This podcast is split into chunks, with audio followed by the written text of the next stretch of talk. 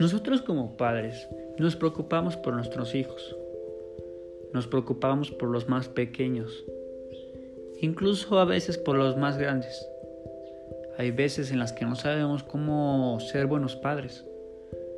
A veces nos falta experiencia, a veces nos faltan conocimientos y a veces nos hace falta entenderlos. No es nada fácil.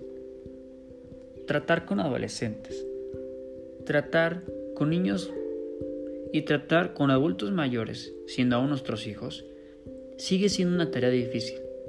Es por eso que en Smile Podcast vamos a darte herramientas para que puedas tener una buena relación con tus hijos, pero sobre todo para que tengas las herramientas para ser el mejor padre y madre de familia. ¿Estás listo?